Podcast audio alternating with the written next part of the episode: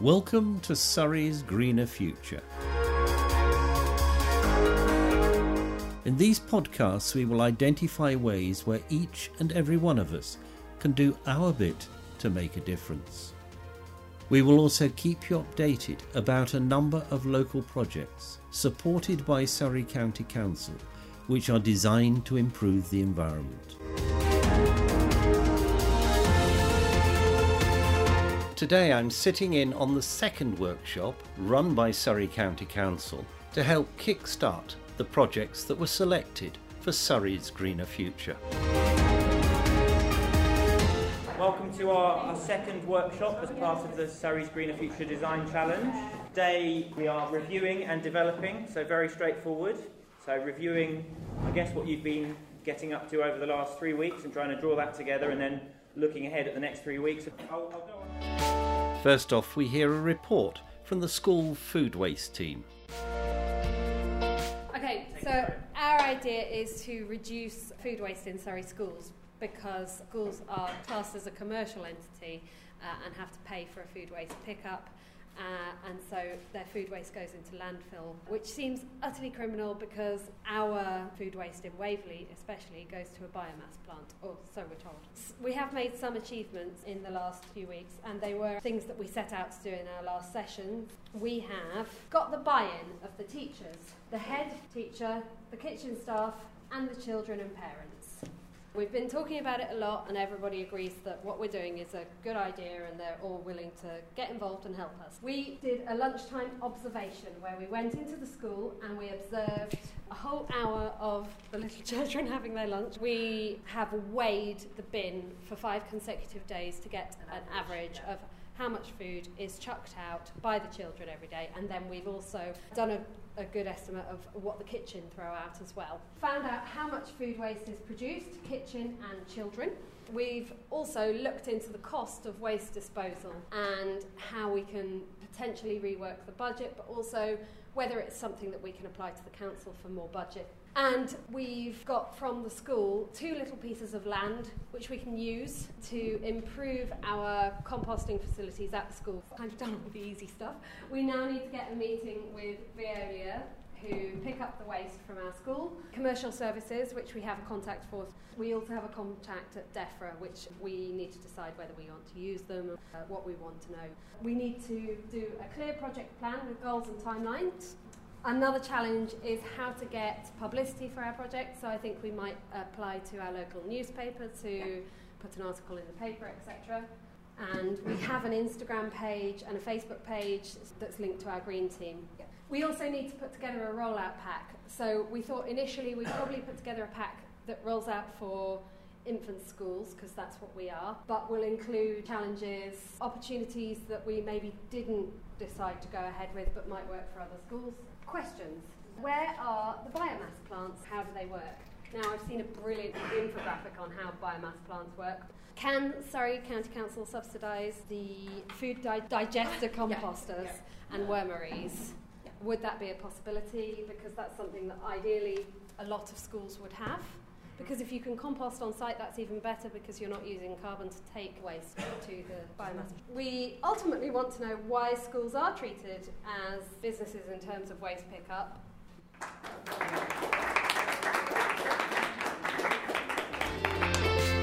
Our next report is from the Farnham Cycle Campaign team.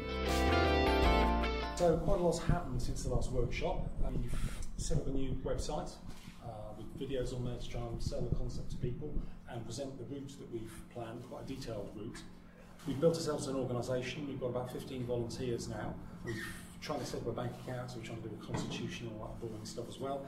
Some of the members that we've got brought into it are members of the local town and borough council. In fact, we've got the leader of the local council is on our committee, so everything we're doing he's happy with, and it dovetails into with, with the um, local strategic plan that he's doing. Just after the last workshop, we did a survey of train commuters. Got our plans, put them on a leaflet, dropped off the leaflets in the morning to all the commuters, went back in the evening with a vote and got them to vote yes or no, would they use the cycle tracks on a regular basis? And we got 667 yeses, 136 noes, which was 5 to 1 in favour, which is a really good result.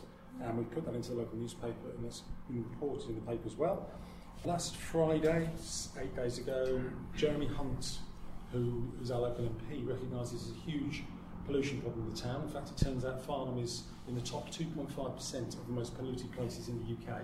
That makes London look clean. It's a huge problem in Farnham. So he, he was anyways calling together this pollution summit, and I managed to get a slot to do a presentation there. The output of that was that Surrey County Council have been given an action point to come back and present a costed plan for reducing pollution in the town by the end of April which is really, really quick for a, a council to do anything. At least he wants to get this done. And Tim Oliver was there, head of Surrey CC, and he signed up to and said, yes, we will lead this, we'll make sure this happens. We've got a visit to Waltham Forest where they've got what they call a mini Holland concept, where basically they're starting to build cycle tracks all over the place, trying to get people to participate in active transport out of cars using cycling or walking. We'll hopefully take our local councillors up there to persuade them this is a good way to go forward. Challenges we've got obviously is to find the funding. I had a quick conference call with Jeff, who gave some of his time a couple of days ago. I took him through the route we're proposing on Google Street Maps so he can actually see, and with his experience of ballpark what the costs need to be, it turns out it's going to be about two and a half million probably to do the whole thing. So getting funding of that level is going to be quite a big challenge for us. We obviously need to make sure that the, the local community is happy for them, us to start closing off bits of road and things and pavements to turn to cycle tracks. The biggest challenge we've got as an urgent thing is find out who in Surrey County Council is going to run this project for Tim Oliver to actually do a, a costed plan for reducing pollution in the town by the end of April. And one of our guys decided to go part time at work so he can spend one day a week doing Farnham cycle tracks.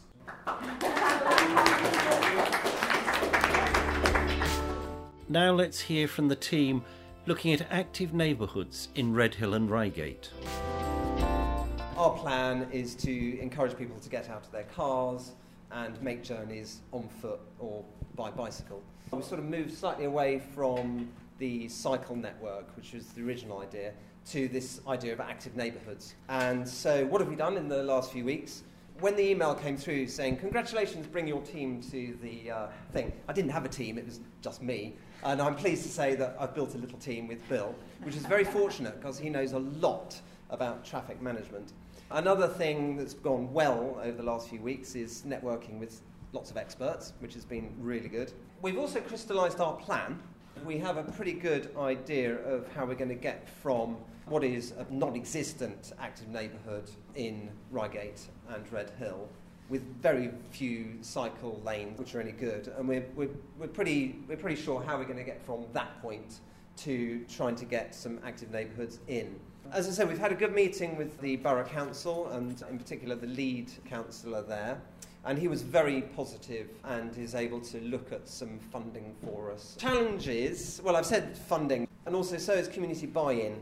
Trying to go from using cars for every single short journey, because that's what we're focusing on, it's the short journeys. Through traffic will always happen. So we're really looking at setting up these little mini Hollands, as, as Pete was saying, trying to use a whole menu of traffic management techniques to make neighbourhoods much nicer to live in, of course, reducing air pollution and allowing children to play in the street and, and so on. What we don't want, of course, is a lot of conflict. We need some sort of appropriate mapping technology because the idea is to have community buy in, getting groups of people in small communities to talk about their neighbourhood and how this might work. They would then need to map where the pinch points are and where they could put in cycle routes and modal filters and things like that. Questions. I suppose we, we've got this idea of timescale for delivery as being a question. I think the idea is that we're planning it, aren't we, up through to Christmas, but it's actually delivering it. I wonder how long that's going to take. I've been through this already, but I think the challenge is attracting people from the community who are not in our echo chamber. We are all keen on active transport, but there's plenty of people who are not. So it's getting the diversity of people you don't just want mad keen cyclists or people who are crazy keen on this already. You, you need that buy in from businesses and a whole diverse range of people. So that if we have a, a meeting, that's, that's who we want to see coming along. How do we get there? That's the question.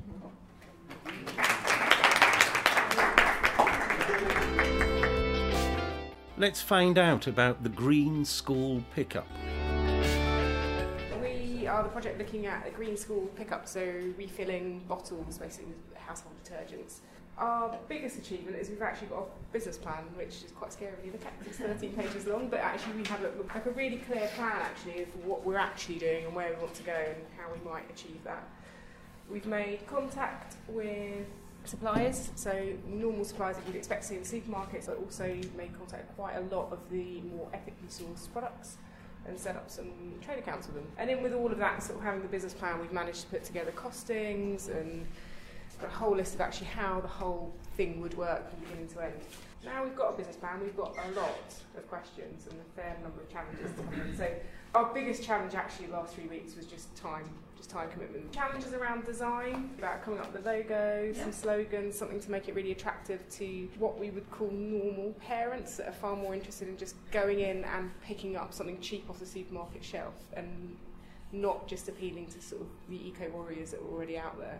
Maybe a challenge, maybe a question. is about the legal aspect of having detergents that we're selling on school grounds. So, firstly, from a trading point of view, we, we just need to find out a bit more about how we actually list the ingredients, any potential allergens on there, and the chemicals, because they are chemicals that we're selling. And the biggest challenge is to come, which is actually approaching the store. So we spent our time putting together a business plan because what we didn't want to do is phone the school, say, can we have an appointment, say, come in tomorrow, and we didn't have anything to actually talk about. So some questions. How are we actually going to do this? Where are we going to store these chemicals? Where are we going to wash out these bottles? How are we going to refill them? We, probably will initially just do it out of our own sheds, but we don't want to just do that because the idea is, is that we roll this out to all the local schools. So we need this to be reproducible. And the other question is, can we open up to the public? So it's really great being able to sell to parents, but if we're using, say, the teacher's car park at pickup time, can we just have members of the public walking in and buying? Because that'd be brilliant if we could just open it up even further. So by the time we've got everything together and got a solid plan, we probably won't roll out until the new academic year, mm. if I'm honest.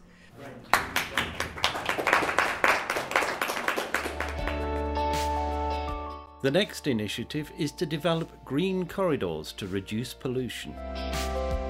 In, in terms of what we've been up to and whatnot, it might be advisable just to restate what it was that we were trying to do in the first place. So our, our objectives were to encourage tree planting, um, essentially uh, wildlife uh, across the county, uh, reducing climate change, pollution and so on. And how were we going to do that? We were going to try and achieve this by providing a template with guidance. The issues that we found, and this is a project that we already do, so we've already planted a couple of hundred trees locally. Uh, where street trees die off, we put them in. Um, we're also raising more funds to replant other areas in the borough what we've found is that is it a borough responsibility? Is it a county responsibility? Do we need to talk to Highways England? There are a number of key groups. Is it private land, for example? So when you look at all of these disparate groups, they each have different, obviously different contacts, but different regulations and different requirements. So it's quite difficult to pick your way through there. So if we could end up with a template at the end of it that essentially works on the model that we've already got, but sets it out such that other people can use it. So therefore, other groups within the borough who are interested could use it, and within the county and that may well tie in quite nicely with the Surrey uh, ambition to plant 1.2 million trees. The initial gambit was perhaps too wide, so what we've tried to do, a bit like others here have mentioned, is that we want to scale back our proposal and put it into three phases. So something that we can achieve now in the next few weeks, something that we can achieve by December, and then a longer term goal. So in the short term, we just want to capitalise on what we're already doing and produce the documentation associated with that what have we done for our achievements? So we've worked through our proposals and we've come out with our a working basis of two documents. One is our handwritten flowchart, which is over there, uh, which we can't get onto computer, and the other are the various stats and contacts for our design spec document. And we've made a number of contacts, but we've also been given contacts by Surrey, which we're very pleased with. We haven't taken those further at the moment because we want to get in all of our contacts and finish our spec before we go out to the various bodies to talk to them about exactly what it is we're trying to do.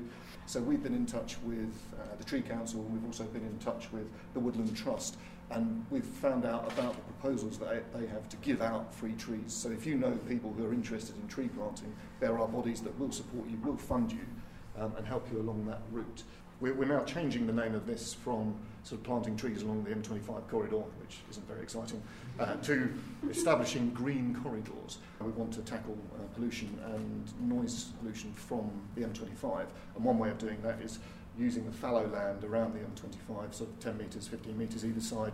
When we looked at it on a map, what we realised is that with a very small track of land either side, we would be able to connect other areas of common and open spaces together, and therefore widening all of our green spaces throughout the county and the borough, and therefore we're now calling that green corridors, which is something that the Woodland Trust have already picked up on themselves, and it's something that they're interested in doing. And I think essentially I've just pinched that term from them.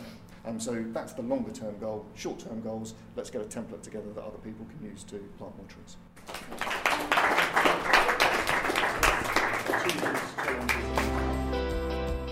Now let's hear about the Land Hands project.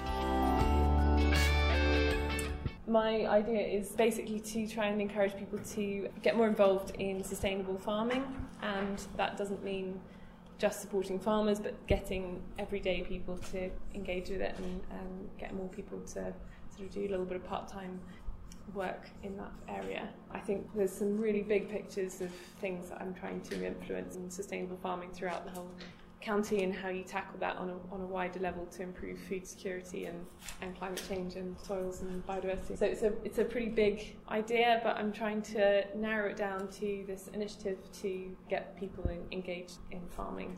I have a name for it now. So one of my first achievements is that I've actually thought of a name and I've got a domain name to build a website. The name is Land Hands. It's sort of to do with all types of sustainable land management um, rather than just farming, but obviously predominantly it focuses on food, food security and, and local resilience to whatever the future throws at us. I have achieved a little bit of interest on Facebook recently and put some, some feelers out to people I know and a lot of support from quite a few people saying, Have you heard of this? Do you know about that? And actually, what's come out of that is my realization that there's so many good things already happening. There's ongoing research that will need to be done for a longer term, but for now, I need to yeah, research on finding farms that I want to be supporting in this.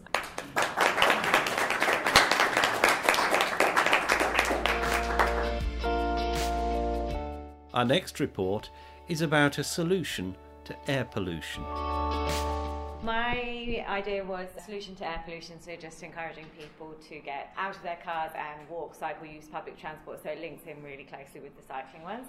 Because my idea was very broad, my main aim was just trying to narrow it down to what actually I'm going to focus on. So I achieved a location. I decided to go with where I live and did a five mile radius around it. So it's areas I know, so if I'm looking into cycle lanes or something like that, I at least know where I'm cycling. And I've spoken to a few people. I spoke to the lady who looks after our travel survey at work and just asked her like what the questions because she sent me the sample. So I've got an example of that, and also Chris put me in touch with their NHS at St Peter's and Ashford Hospital because they're looking to do this, and they just wanted to like bounce off some ideas. So I had a really nice call with them this week they were telling me what they do, and so we've actually got another call in for next week. So I think I want to do some more preparation for that call. My main challenge has been time. I started a new job two weeks ago, so I was like, whoa, this is a bit too much for me. Um, and also not having a team. Not that I've tried to, to contact the businesses yet, but I can imagine my challenge is going to be when I do go to contacting them, are they actually going to, A, listen to me, where they actually can get their staff to do it. So that's a couple of challenges, and then a couple of questions. Now I've worked out my location, it's just finding a list of businesses. I'm going to go for the business with over 150 or so employees in those kind of areas and the best person in those businesses to contact. And then I did have a quick look at the Nottingham motorcycling levy, which sounded great. So I was then thinking, do we have any of the big multi-story car parks in the council that we do charge businesses to park in?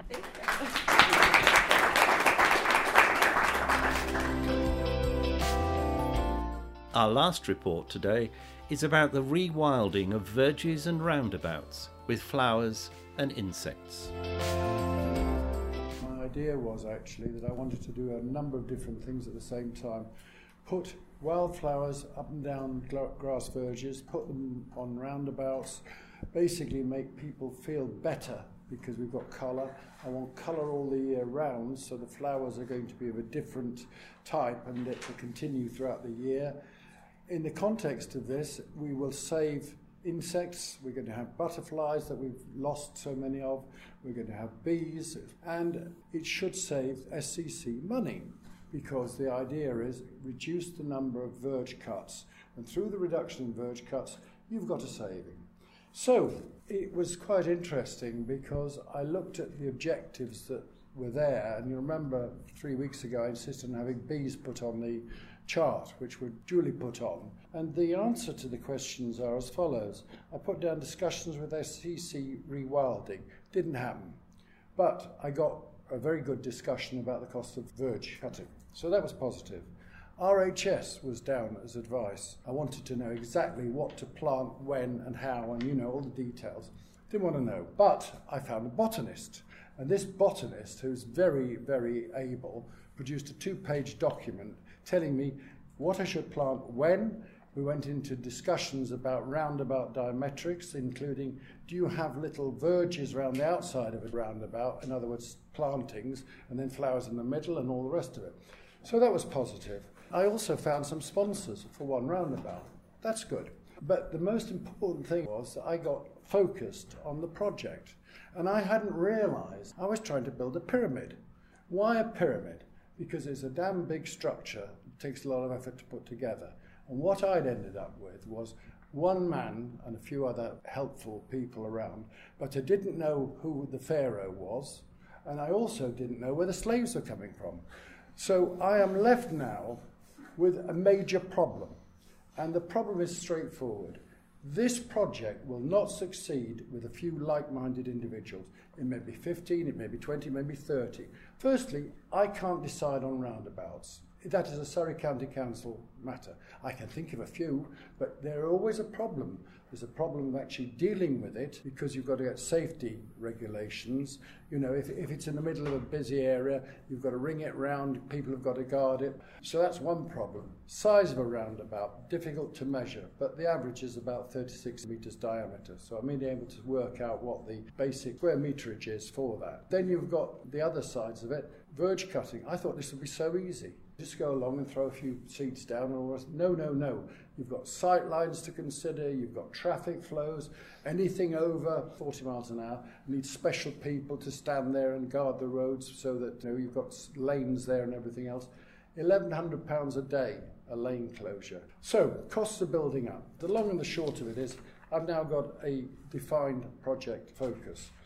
And I need buy-in from an organisation. And why do I need this buy-in? because this is not unique. Recently, I think it was last Saturday's Times, referred to the fact councils have already done this very successfully. Durham, Perth, Tottenham Hale, Hale Village, and Amersham. I can't ring up Amersham and say, Oh, by the way, how much did it cost you? How did you do it? The experience can best be gained by a county council where a cabinet member rings up the equivalent in that particular county and says, guys, how did this work and how much did you save?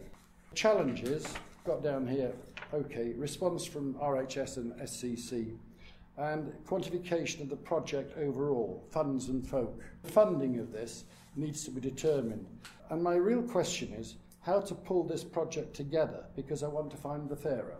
I'm not disillusioned by what I'm trying to do. In fact, I'm very heartened because it does have benefits of global climatic change benefit as well. And it's one of these projects that when you set off and you think this is going to be really, really easy, but in actual fact, it's a lot more complex because of all the statutory considerations. So that's it. Thank you. Sorry.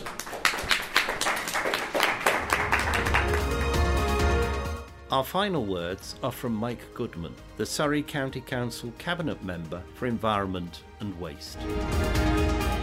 I do want to come to more of these because the enthusiasm and passion in, in this room we need to capture because this is what it's all about.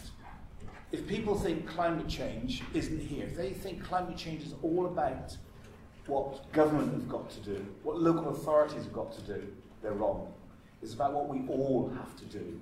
And some of these projects, and I haven't got round to all um, yet, but they are important. They're important to start the process, but also I can feel that the opportunities of developing some of these more and more is really, really interesting. The podcast one I did find very interesting because I was on the panel when we voted it because I went back following week and said to, to my people at County, I said, we need to be different in some of our communications. And I said, we, what we did five years ago, two years ago, people are changing. They want different messages. We need to get the message across differently. So what we did is on Tuesday we launched at the Cabinet a completely different way of getting the message across on CRCs and recycling, completely different we've ever done before. And I think we've got to do that because it needs a culture change in the UK if we're really going to tackle climate change. It cannot go on the back burner, it's got to be on the front burner, and it's got to be now we've got to, to do those things. So I want to congratulate you all, A, for some of your ideas, and I'm absolutely confident they're going to be developed, but also for the time you're giving up coming here today. And also, thank you for the, the support staff from Surrey County Council and others who have come along today and others. It's really important, and I'm quite excited about it. I'm probably a bit too passionate about it, if you can be, but I want to see us make a difference, and I think Surrey can. And I was interested, I don't know if you read the press this morning, where the government are going to write to 30,000 people, inviting them to put why they should be part of the Climate Commission group. Well, I think some of you need to get on that list because your passion needs to, to be out there because we can make a difference. We really can.